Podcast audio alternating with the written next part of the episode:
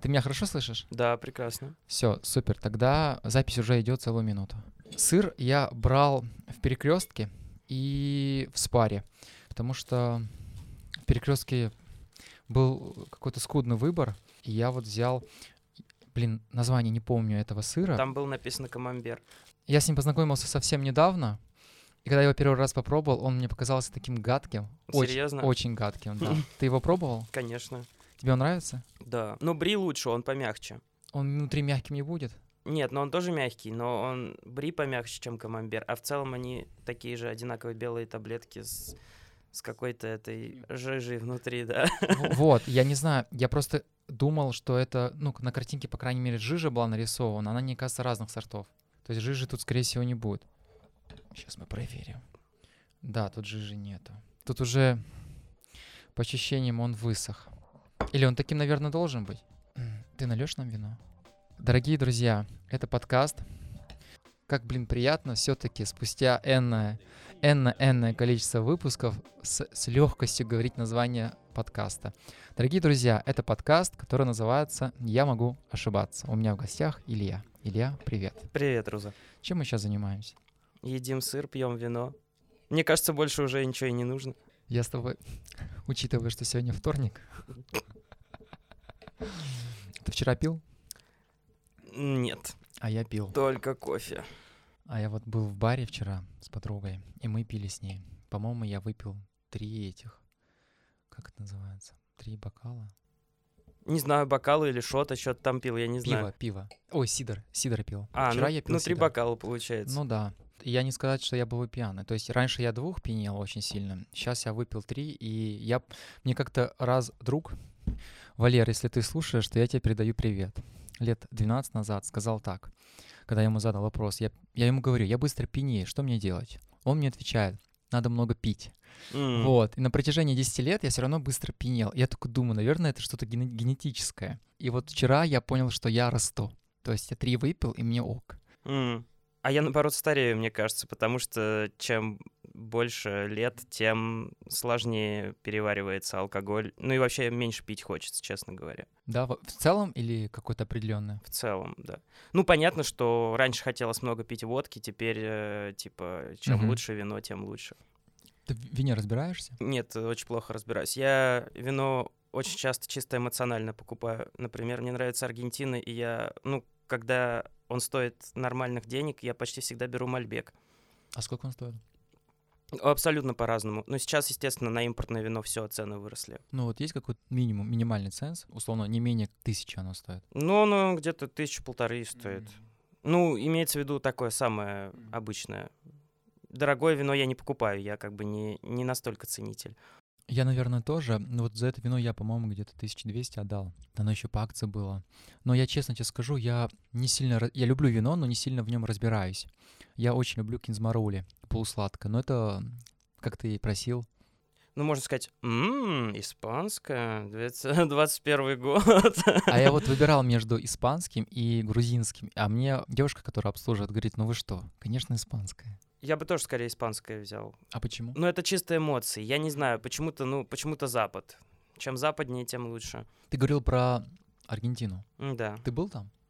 Ну, ты же знаешь, что я там был. Я знаю, я-то знаю. А гости? Гости нет. Не знаю. Наверняка ничего про меня не знают. Вот было бы интересно начать с Аргентины. Это же... Хотя нет, это не последнее твое путешествие. Последнее твое путешествие было домой. Ну, я туда езжу периодически, где-то раз в месяц. Домой. Домой, да. Ну, для, для меня имеется в виду из каких-то таких глобальных кусков, отрезков. Я помню период.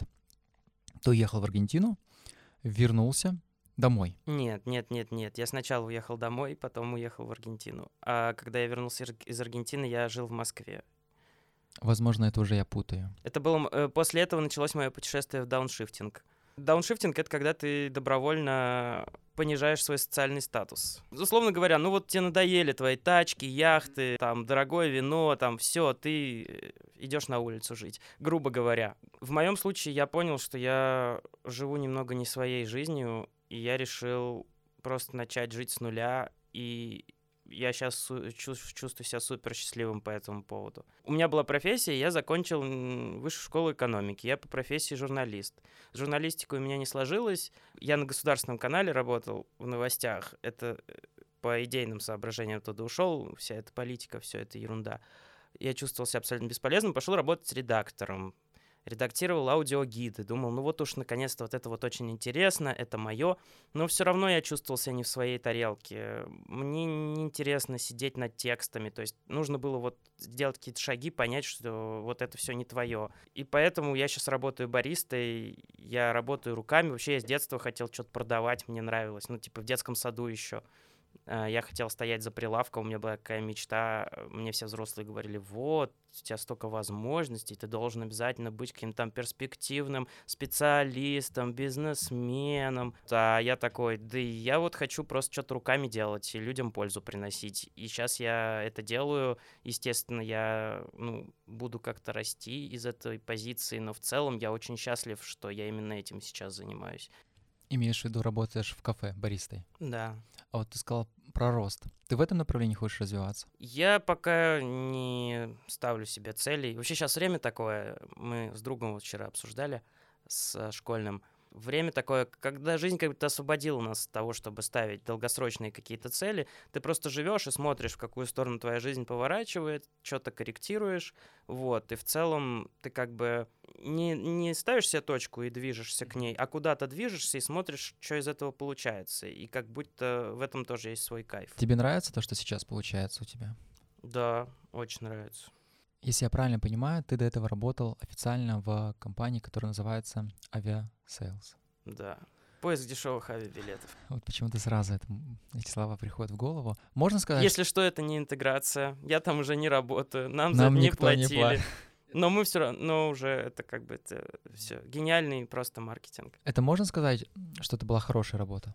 Можно сказать, что это была отличная работа. У них супер корпоративная культура и вообще продукт, который они делают, все все с иголочки, все лицом к человеку, сервис клиентский прекрасный, к сотрудникам отношение очень классное, офис в Таиланде, московский офис тоже очень прикольный, там я не знаю, что сейчас с этим офисом, но вот очень долго там был пивной кран, где можно было безлимитно пить пиво, ну, после работы, конечно. И это очень круто. Ну, есть даже обзор на ютубе на этот офис, э, можно посмотреть, там очень кайфово было. Работа супер, команда отличная, но просто не мое. Вот. Я просто другой человек. Я понял, что я не хочу сидеть за компом и работать со скучными буковками. Мне это не А очень. сколько ты проработал там? Полгода. Полгода. Зарплата хорошая была? Ну, по мне так да. Она сильно сейчас упала? Она, я сейчас зарабатываю меньше, чем я вообще когда-либо в жизни зарабатывал. Даже на своей первой работе, когда я работал в дыре в филиале подмосковного телеканала, ну, сейчас он представляется такой дырой, тогда для меня это был прям прям телевидение, mm-hmm. вот. Я зарабатывал больше. Ну, почти столько же, но чуть-чуть побольше. Но тогда я жил с родителями, и мне не нужно было снимать э, квартиру, комнату, и как бы доход у меня был больше, то есть свободные деньги. Сейчас у меня вообще почти нет свободных денег. Мне хватает только на квартиру, на еду, ну еще на какие-то маленькие штучки. Пиво может считаться маленькими штучками? Да, пиво может считаться маленьким. Даже могу иногда в баре выпить пиво, потому что пиво — это святое. Слушай, вообще ты к этому привыкал, к новой зарплате? Это же, наверное, эмоционально принять не так-то просто. Когда я вернулся и понял, что понял, что я больше не могу mm-hmm. дальше работать там, где я работал, но, на, но где-то работать не надо. И я просто за один день нашел работу. За один день. Мне просто нужна была любая работа. Я сделал на HeadHunter несколько резюме. Кстати, от меня лайфхак. Если вы чувствуете себя одиноким, если вам никто не пишет, не звонит, просто создайте резюме продавец и опубликуйте его на HeadHunter. И вам будут звонить через каждые 15 минут э, и интересоваться, как у вас дела вообще по жизни. Не хотите ли вы поработать продавцом-консультантом за 35 тысяч? Вот, э, вообще отличная тема. То есть работы не початок край. Работы полно, да. Только вопрос, что это за работа, какая там зарплата. Но я выбрал из... Э, мне хотелось идти на баристу целенаправленно. Ну, то есть, типа, я продавца создал, конечно. Может быть, там выпало бы что-нибудь прикольное, какая-нибудь комбинация на кубиках. Вот. Несколько кофеин э, прислали мне ответы, и я выбрал, как мне тогда казалось, наиболее подходящие условия. Я пошел в кафетерий, в магазин, и там действительно было неплохо. Самое главное, что там был огромный поток и очень хороший опыт. Но как бы смены по 12 часов, где тебе ну, когда ты не можешь присесть даже, когда люди идут сплошным потоком, с одной стороны, ты быстро тренируешься, я латте-арту научился, я еще не в совершенстве владею далеко, но поскольку постоянно была возможность тренироваться, то есть буквально каждые 15 минут, то чему-то я научился все-таки. Ну и после этой работы достаточно тяжелой, какая-то менее тяжелая, но при этом как бы требующая большего качества работа, мне будет казаться уже гораздо лучше после этого. Прокачка была такая. Я еще и при этом переехал в хостел, пропадай моя телега, все четыре колеса, полный дауншифтинг, э, буду жить в хостеле с простыми работягами. Но в итоге я выбрал не самый плохой хостел, где нормальные ребята жили тоже все с э, очень крутыми историями, столько знакомств, вообще столько жизненного опыта. Ну, сейчас я немножко вырулил и чуть-чуть уже как бы поднялся на одну ступеньку. Доход у меня не вырос, но я и работаю, и живу сейчас в условиях получше, чем летом. Ты имеешь в виду комнату снимаешь? Да, я снимаю комнату на Садовом кольце. Не буду говорить точные координаты, чтобы меня никто не поймал за хвост, да, чтобы поклонники не стали ломиться ко мне и раскрашивать мою дверь в цвета российского флага. Я вообще интроверт, не люблю, когда ко мне какие-то незнакомые люди пристают. Сейчас ты бариста? Сейчас я бариста. Я просто почему спросил, потому что я знаю, что есть курсы для развития квалификации, или как это так это называется. Вообще планируешь в этом направлении развиваться? Я сейчас вообще ничего не планирую. Мне очень нравится то, чем я занимаюсь, то, как я живу. Учитывая, что жизнь не так сама меняется каждые несколько месяцев, просто радикально, я сейчас просто читаю книжки, хожу на работу, встречаюсь с друзьями и пытаюсь просто немножко отдохнуть вот от этого сумасшедшего 2022 года, который уже как бы просроченный. Столько всего за него произошло, что как будто бы его уже давно пора было проводить. А мы все никак не можем дождаться Нового года. Мне вчера мысль пришла в голову, что я... Что мы лесбиянки.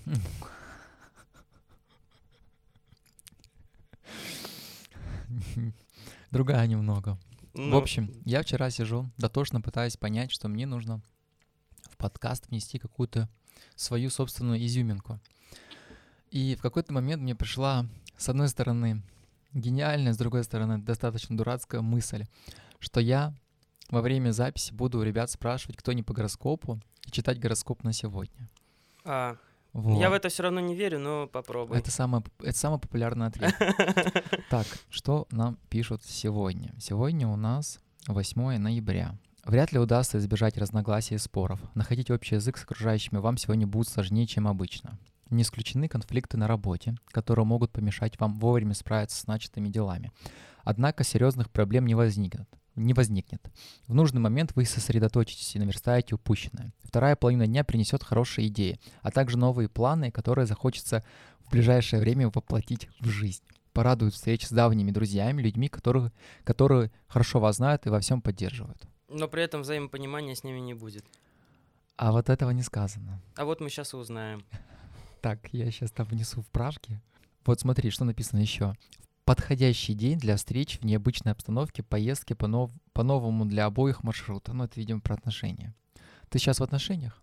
Я нет. Значит, тебе не с кем по новому маршруту проехаться. Да у меня полно друзей. Почему, почему не с кем? Очень даже есть с кем. Но я имел в виду именно отношения с партнером.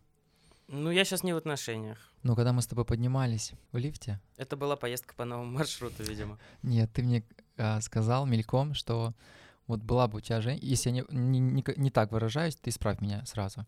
Ты сказал, что будь у меня женщина... Не, я сказал, что плохо быть холостым. Никто тебе не скажет, что у тебя грязная толстовка. В тот момент это тебя забеспокоило? Ну, в целом, мне не совсем то, чтобы пофиг, как я выгляжу, но не всегда хватает времени, чтобы следить за всеми, за всеми пятнышками.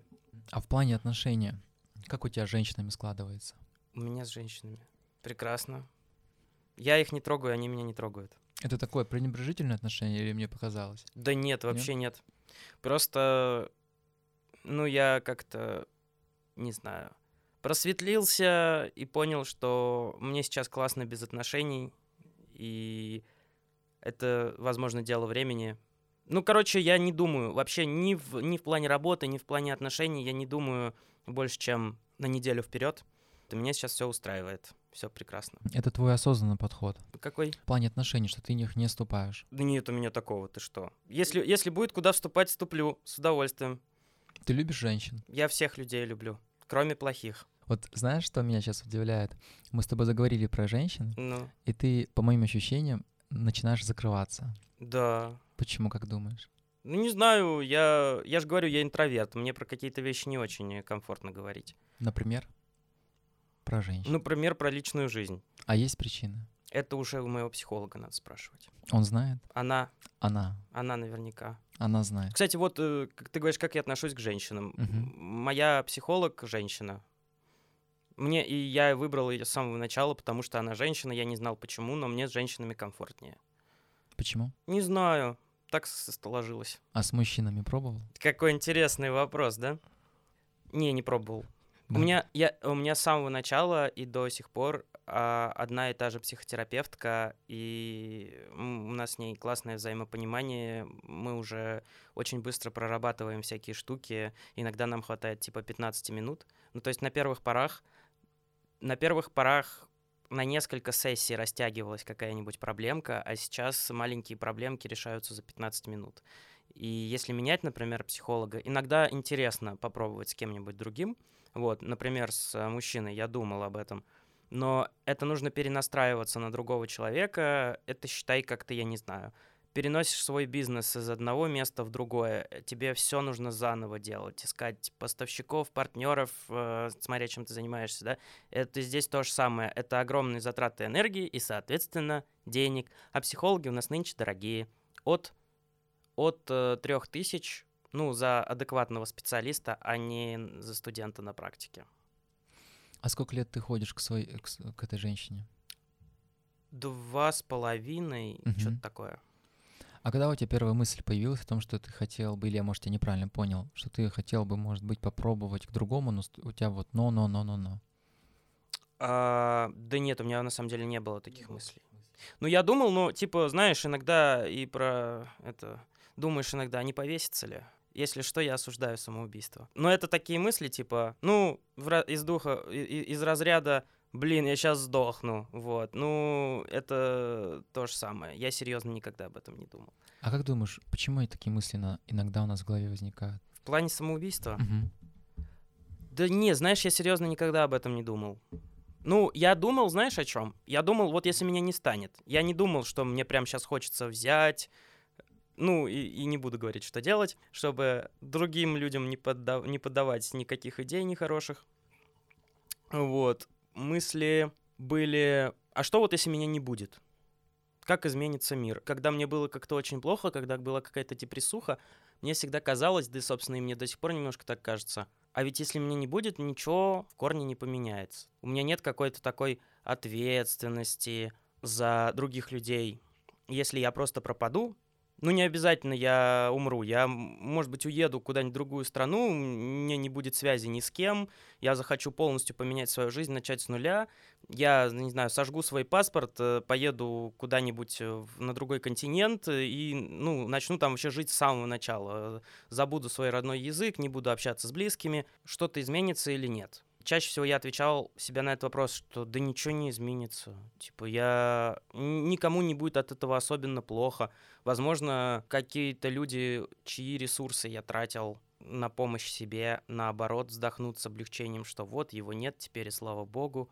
Интересно, о ком ты подумал сейчас, когда ты говорил? Ты улыбнулся просто, так знаешь, посмотрел вдали, о чем, о ком ты точно подумал. О родителях, о сестре двоюродной.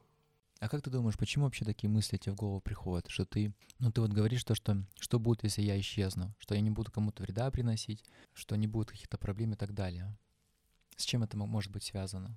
Почему я вообще об этом думаю? Я думаю, что ты ищешь э, место какое-то свое, смысл своего существования. Почему тебе вот именно вот здесь и сейчас и вот таким способом существовать? Делаешь ли ты что-то при этом полезное? А ты делаешь что-то полезное? И, ну, с чего мы начали, все больше и больше я начинаю чувствовать, что я делаю что-то полезное. И я еще все больше прихожу к тому, если уж мы тут про любовь говорим, да, если любовь это пропитывающая весь наш разговор тема. На самом деле все зависит от гостя. м, Я под гостя подстраиваюсь всегда. Классно. Ну, можно тоже про любовь поговорить, но я все больше и больше прихожу к тому, что любовь к кому бы то ни было и к чему бы то ни было начинается с любви к себе. Это правда. Я недавно одну интересную мысль почерпнул из буддизма, что, по сути, это тоже интерпретация, не все так думают, но именно прочитав что-то про буддизм, так немножко поверхностно, у меня родилась как моя собственная мысль, что, по сути, все мы один и тот же человек. Если вот применить э, буддийскую концепцию перерождений, если перерождений бесконечно точно так же, как и существ, все мы, по сути, одно и то же существо в разных перерождениях. Я это, в это не верю, не не верю, но просто классно интерпретировать, что, по сути, каждый человек — это ты. То есть если человек плохо к тебе относится, это значит, ты сам к себе плохо относишься. Если ты к нему плохо относишься, ты к себе плохо относишься. Вот. И это как-то наделяет тебя ответственностью за все, что вообще происходит, но подъемной ответственностью, какой-то маленькой частью ответственности. Вот. Ну и из этого тоже, собственно, следует, что любовь к любому существу и вообще к миру — это любовь к себе. Потому что все, что вокруг, это ты. Ну и если не залезать ни в какие буддизмы, то поскольку весь мир существует в нашем восприятии, да, то весь мир тоже из буддизма, ну ладно. Окончательно мир возникает уже в нашем восприятии. Получается, любовь к любому объекту в этом мире — это любовь к этому объекту в нашем восприятии, то есть к часть, части нас самих. Вот. А это можно соотнести?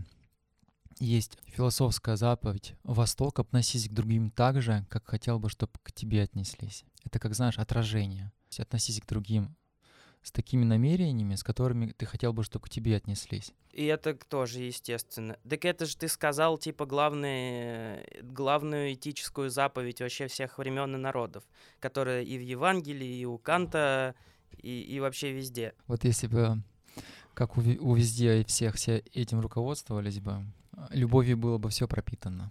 Мы один раз поспорили об этом с моим другом, который такой трикстер. Я раньше его не любил, всегда за это. Прости, что я тебя перебиваю. Что значит трикстер? Блин. Ну, простым я, языком. Я, я до конца, наверное, не смогу объяснить. Я на уровне понимания понимаю. Ну, трикстер, представь, есть король, он должен быть таким представительным, таким Мгм. грозным, но у него, он то, ему тоже иногда хочется шутить, дурачиться и своих оппонентов поливать э, неприличными словами, потрунивать над ними. Он этого не делает. Но рядом с ним есть шут, который это делает за него. Ну, собственно, вот шут — это один из вариантов трикстера. Мы с ним начали спорить про эту тему, а а он, а он всегда всех троллит. Ну, по крайней мере, меня. И раньше меня это раздражало, а потом мне стало это нравиться, потому что он может сказать то, что я не могу себе позволить сказать иногда в каких-то ситуациях. Он сказал мне относись к другим так, как ты хотела бы, чтобы относились к тебе. А если ты мазохист? И все. И дальше эту мысль я бы уже никак не развивал, потому что это про то, что все можно поднимать на смех, и это нормально. И шутить можно над всем. Это мы должны делать. Мы должны ко всему относиться серьезно, потому что мы люди, но также, поскольку мы люди, чтобы сохранить адекватность, мы должны уметь ко всему отнестись и несерьезно, в том числе и к себе. Я с тобой на самом деле в целом согласен, но тут опять возникает вот это вот пресловутое «но». Вот эта вот культурная ценность. Есть же разные национальности. Как ты относишься к тому, что другие говорят, вот мы не хотим, чтобы про нас так шутили. Про них тоже можно шутить? Я думаю, что здесь дело в... э, Да, надо немножко подумать эту мысль, но у меня как будто есть ответ. Я не могу здесь дать универсального правила и не буду брать на себя такой ответственности. Лично я считаю, что шутить можно над всем. И в том числе я шучу над своими собственными идеалами, над какими-то супер сокровенными вещами, над всем, что я в своей жизни считаю серьезным и на что я опираюсь, я сам могу пошутить. И мне в целом комфортно с людьми, которые такие же, как я. В плане... Есть же конкретные кейсы, да, типа, когда люди оскорбляются, когда приходят, заставляют просить у них прощения Ну, или просто минимум, обижаются. Закон у нас есть оскорбление чувств верующих. Да, я думаю, что здесь... э, Я вообще западник. Я больше западные ценности разделяю, либерализм, все дела. Ну и то есть э, я больше теми, кто ко всему относится несерьезно. Собственно, на Западе к своим собственным, там, в том числе религиозным, традиционным ценностям э, принято относиться несерьезно. Хотя периодически возникают новые какие-то религии, там, в том числе гражданские религии, и снова мы ударяемся в какую-то суперсерьезность, вот, и опять об этом нельзя шутить. Я думаю, что шутить можно над всем, просто если ты шутишь не с теми людьми, которым это может быть обидно, то можно шутить. Если они случайно это услышали, это их проблемы. Ты не с ними шутил про них. А, они тоже, в принципе, могут пошутить. Тут, э, если ты будешь, э, я не знаю, на, на религиозном радио шутить про религию, то это не надо так делать. А если ты будешь шутить на радио, сейчас я абсолютно беру пример с неба, но если ты будешь шутить на радио для атеистов про религию, то это абсолютно нормально и органично. Пусть существует и то, и другое радио, и пусть никто не оскорбляется. На радио Россия. Можно шутить? На радио России нельзя ничего, мне кажется. А губы задрожали, когда ты это говорил. Я не знаю, я не слушал радио Россия. Я это, ну... С, с тех пор, я как имел в он... виду про страну. С тех пор, как у моей... А, я думал, ты именно про радио Россия А говоришь. есть такое которое так- радио? Да, у моей бабушки было проводное радио, которое включается в розетку, и по, по, по проводу идет радио. Вот, на нем был единственный вертушок, который включал и повышал громкость, да. И последний раз, вот, когда у нее еще было радио лет 10 назад, я слушал радио России, в котором шли исторические передачи и рекламировали таблетки. Лекарство? Лекарства, потому что в основном бабушки слушают такое, да. Ну, понятно, я просто про Россию говорил. Можно ли в России шутить на религиозные темы? Ну, скорее всего, нет. Ну, можно. Я могу с... э, Только тихо. Ну, здесь мы не будем шутить. Нет, нет, нет, а не здесь, а в целом, ну, чтобы на улице не услышали. Потому что если ты пошутишь, и кому-то проходящему не понравится, фраза «это его проблемы» вряд ли прокатит. В России просто, типа, очень много всяких сообществ, и я стараюсь э, общаться с людьми, с которыми норм шутить про это. Ну, я общаюсь с людьми, с которыми не норм, и уважаю, как бы, их э, взгляды, вот. Но с теми, с кем можно, я шучу свободно. Ну, это правильно. У тебя много друзей? У меня? Да, я бы сказал, что у меня много друзей. Ну, настоящих, ну, это как бы общее место, да, что типа настоящих людей, э, настоящих друзей, кстати, оговорочка тоже очень хорошая. Настоящих друзей много быть не должно. У меня есть э, буквально несколько человек, которым я очень-очень доверяю. Вот. э, Так в целом приятелей, хороших знакомых у меня очень много. В основном я с ними общаюсь. Подожди, а что ты вкладывал в это? Именно общаюсь. А что какие есть еще варианты? Ну, взаимопомощь, А, взаимовыручка. это вы просто перепис... Ну, как такое. Ну, с большинством друзей, с, с большинством друзей я коммуницирую, да. В основном мне друзья нужны для того, чтобы коммуницировать с ними. М, А что для тебя друг? Что такое друг? Вот в какой момент ты понимаешь, что, о, вот этот человек мой друг? Да я не знаю, я, как сказать, ну, и у меня нет ответа на этот вопрос. А, Есть же такие вещи, на которые у тебя нет ответов. Это тоже ответ. Это тоже ответ. Ну, я бы сказал, что если со мной происходит реально какая-то беда, вот, и человек приходит мне на помощь и помогает мне там бескорыстно, безвозмездно, потому что, потому что он мой друг, на, на, на основании этого, я понимаю, что это настоящий друг. Считаешь себя хорошим баристой? Да нет, конечно, я только начал. Полгода уже как? Четыре месяца. Это только начал, получается. Три месяца я работал в магазине, где особо не парились над качеством. Главное, чтобы я выполнял последовательность действий, как робот. Вот. И делал в больших количествах, и делал быстро. Вот сейчас я работаю в месте, где в первую очередь э, владельцам важно качество, и там латте-арты, чтобы напитки все были приготовлены по, по правилам. Это очень круто. Я там по вечерам смотрю ролики на, на Ютубе, как готовиться правильно, как правильно приготовить латте, капучино. еще есть куча напитков, в которых там нет в большинстве кофеин, типа там лунга, картада, фильтр кофе, там всякие альтернативные способы заваривания. В общем, это очень прикольно. Ну, как бы, как и любая сфера, в которой есть где покопаться, интересно в этом копаться, учитывая, что еще это и очень модно. Модно быть баристой. У тебя есть любимый кофе? Ты имеешь в виду напиток кофейный? Так правильно выражаться. Ну, просто вдруг ты про зерно говоришь, я в этом особо не разбираюсь. Мгм. Ну А, хорошо, вот именно напиток, да. Да, наверное, я не буду каким-то оригинальным капучино или флэт white. Иногда с сиропчиком. Мне очень нравится с каким-нибудь этим цитрусовым, апельсиновым вкусом что-то такое добавлять. Или цедру, или сироп. Впервые слышу. Ну, я не сильно, на самом деле, разбираюсь в кофе. Я не могу сказать, что я прям такой ценитель. Для меня это кофе, вот я обычно пью из этого кофемашинки и сыплю корица. Потому что запах корицы меня возвращает в Стамбул. Офигеть. Я в этом году был второй раз в Стамбуле. Мы э, с моей девушкой ходили, пробовали местных напиток, называется саляб. Достаточно необычный по вкусу. И мы пробовали, пробовали, и в какой-то момент у нас даже дошло до того, что мы называли себя ценителями этого салипа, а он везде продает. Такой достаточно, это знаешь, бюджетный вариант какого-то кофе. Как у нас квас. У нас каждый, на каждом углу медведь квас разливает. Вот, тут именно как квас, только кофейный такой горячий напиток. Причем он делается в этом, в самоваре его готовят. Я когда вернулся в Москву, я уже забыл напрочь про салип этот. И вот недавно я пробую кофе и думаю, дай-ка добавлю корицы. А я обычно просто кофе пью. Добавляю корицы, иду к своему рабочему месту, туда идти секунд 30. И ровно эти 30 секунд я вот прям не знаю, прям разительно вернулся в Стамбул. Этот запах, я не знаю, как это описать, но бывает иногда какие-то запахи тебя возвращают. И вот этот запах меня вернул в Стамбул и в эти отношения.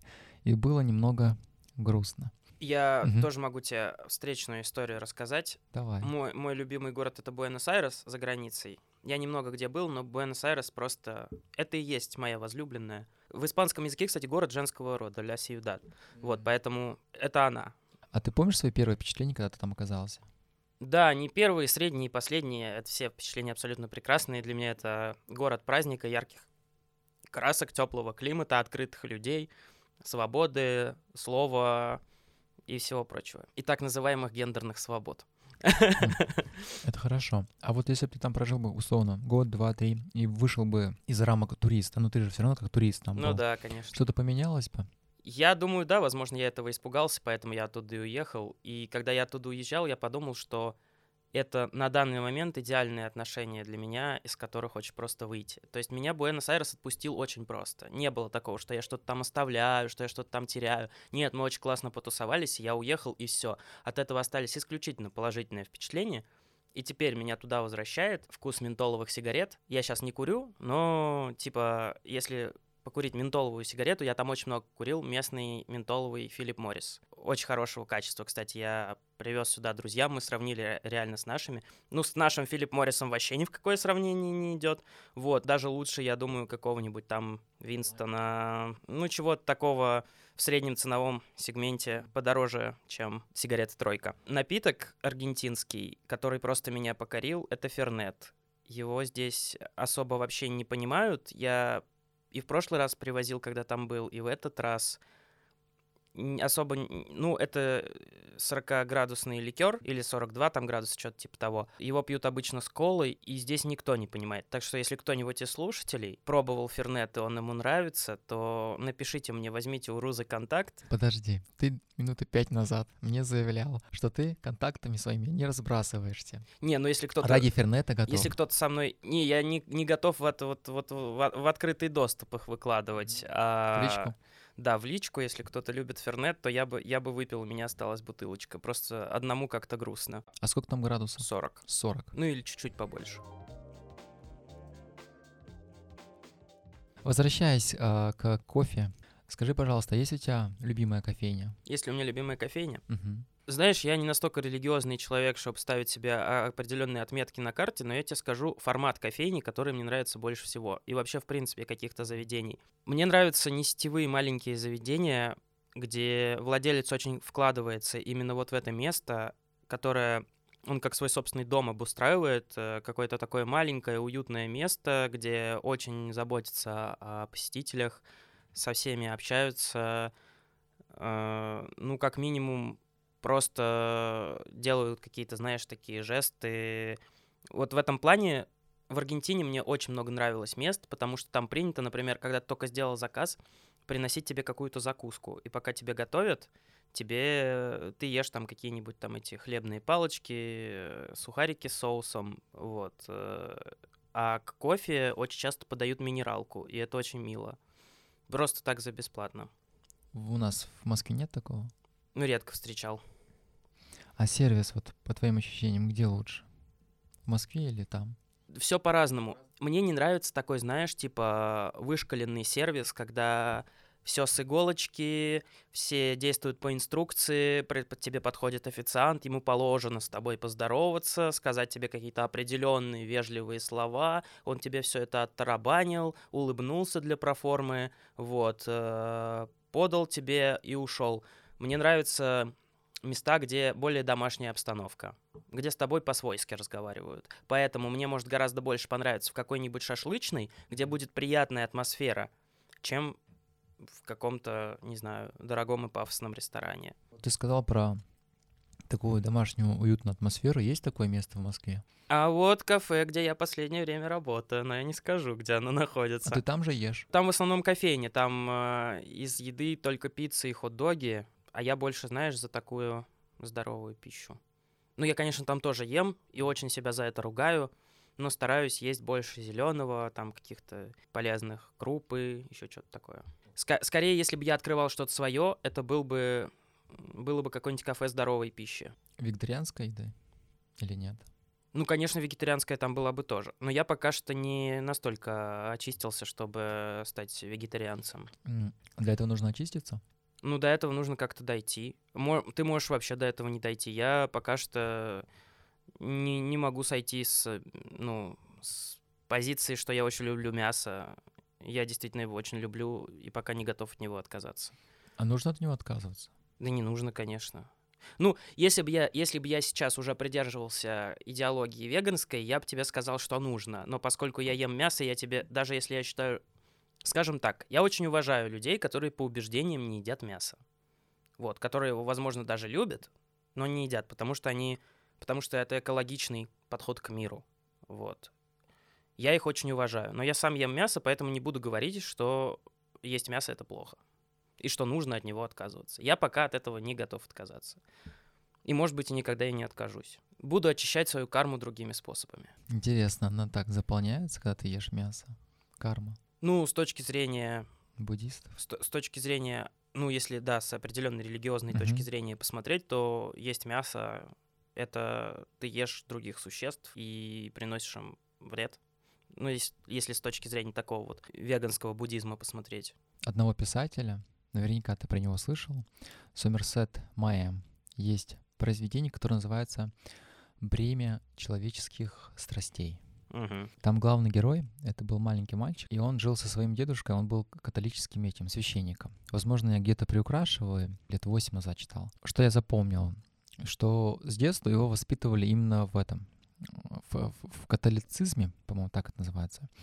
И когда он ходил вот в католическую церковь, ему зачастую говорили, что вот есть наша вера, и нужно в нее верить, иначе, если ты веришь во что-то другое, ты попадешь в ад.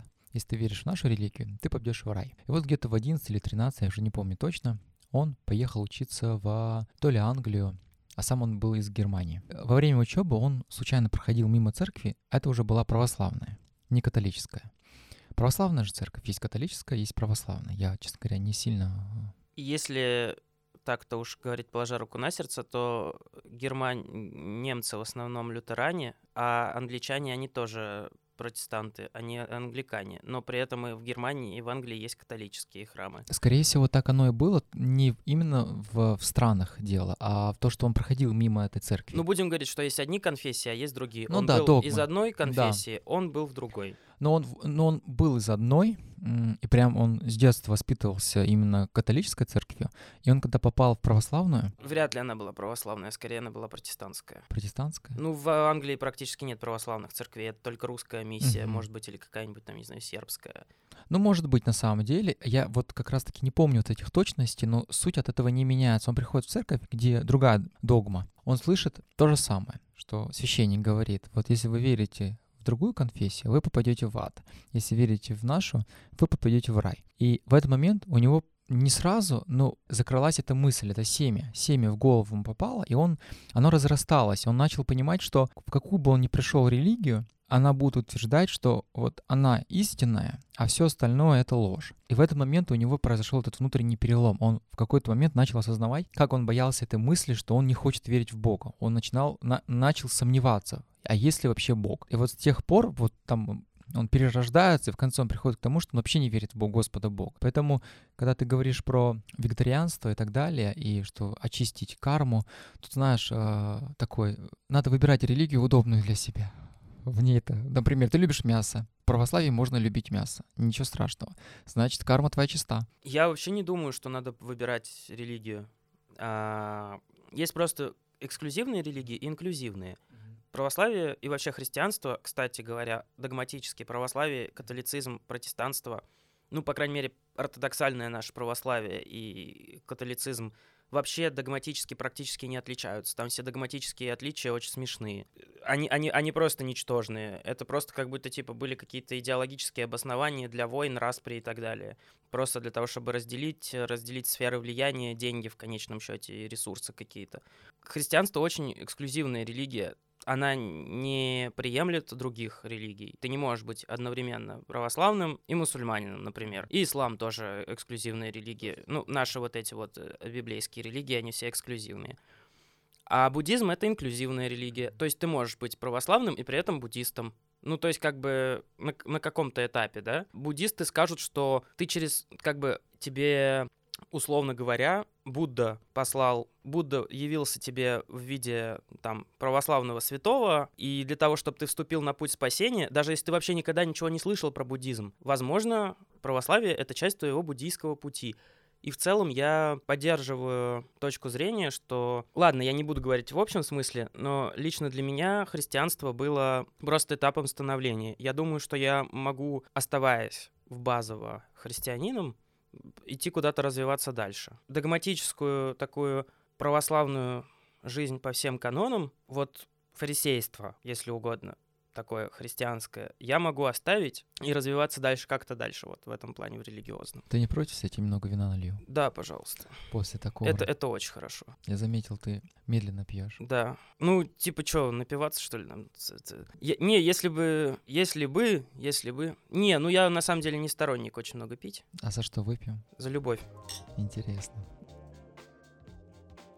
По-моему, вчера или позавчера мы с тобой обсуждали про а, название моего подкаста, и ты сказал, что ты хочешь сделать татуировку. И меня это удивило. Я сказал, давай поговорим об этом. Да, это прекрасно. Про татуировку. Это, да, прикольно. Я хочу себе сделать на правой руке татуировку по-испански «Я могу ошибаться», точно так же, как называется твой подкаст. У тебя есть татуировки? Еще нет. Ты хочешь первую сделать ее? Я думаю, что да. Это если я все-таки решусь, если я все-таки приму для себя решение, что это будет в меру экологичное э, решение относительно своего тела, сделать татуировку. Вот, потому что это тоже в некотором роде self-harm, когда ты делаешь татуировки. По-испански это будет «Puedo cometer errores», а на, на, хочу сделать себя на правой руке, причем с внутренней стороны предплечья, чтобы не особенно бросалось в глаза, потому что я это для себя делаю, а не для других. А на другой руке хочу набить «Puedo cambiar decisiones», то есть я могу изменять решения. И это очень психологический момент такой, потому что мне как-то важно для себя зафиксировать. В подростковом возрасте, там, ну и даже уже сильно за подростковый возраст э, обижался на многих людей, в том числе, в первую очередь, которые меня воспитывали, за, за всякие разные вещи, в частности, за то, что люди не признавали своих ошибок. Я уже это пережил. Я уже понял, типа, что ошибаться это нормально для любых людей, в, каком бы, в какой бы они позиции не были по отношению к тебе. Но во мне осталось, что я должен для себя зафиксировать, что у меня у самого есть право совершать ошибки. Причем на это можно посмотреть с двух сторон. С одной стороны, у меня есть такая, и есть такое право совершить ошибку. А с другой стороны, я должен всегда помнить, что я могу ошибиться, и поэтому мне над решениями нужно думать лучше. И мне нужно лучше подумать, например, о том, как я отношусь к человеку, что я могу в, в отношении него совершить ошибку. Особенно в отношении человека беззащитного по отношению ко мне. Ну, не обязательно человека, существа. Ну да. А ты вот часто ошибаешься? Ну, конечно, я постоянно ошибаюсь точно так же, как все остальные люди. Можно вспомнить несколько кейсов. А, я могу вспомнить, что я еще когда был совсем маленький, вот, я очень боялся не оправдать э, ожиданий взрослых. Очень боялся.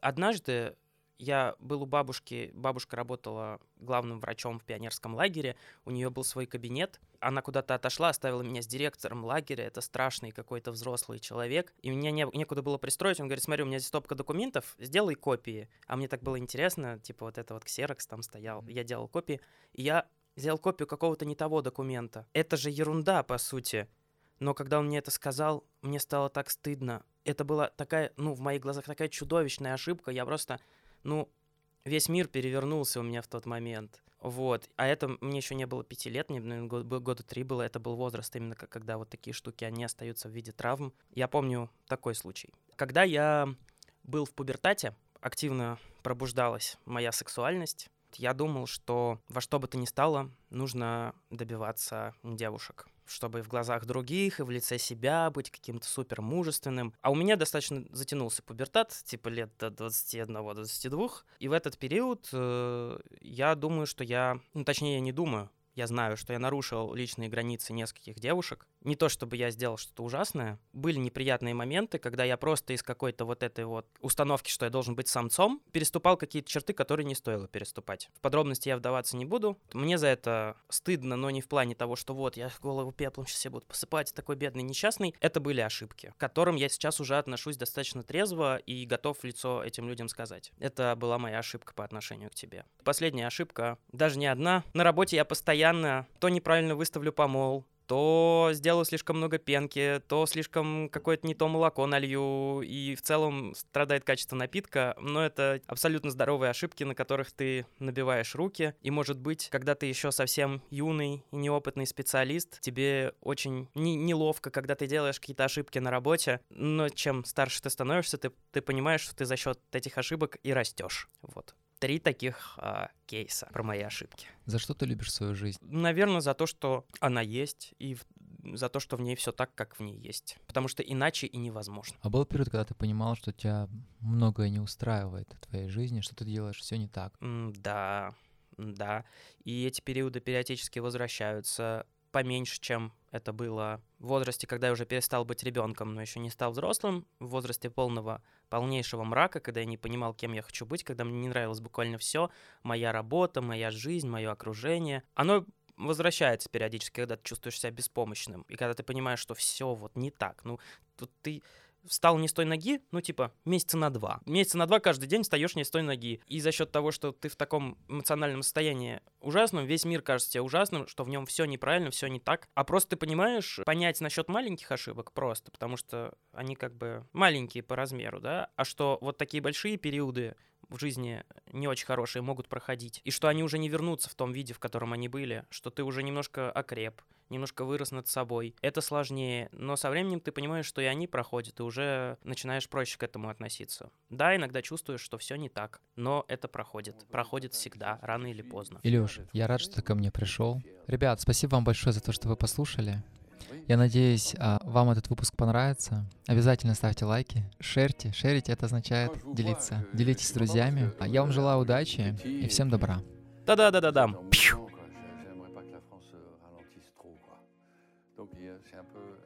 Par moments, je suis triste, mais, mais encore une fois, quand je vous vois, je suis content.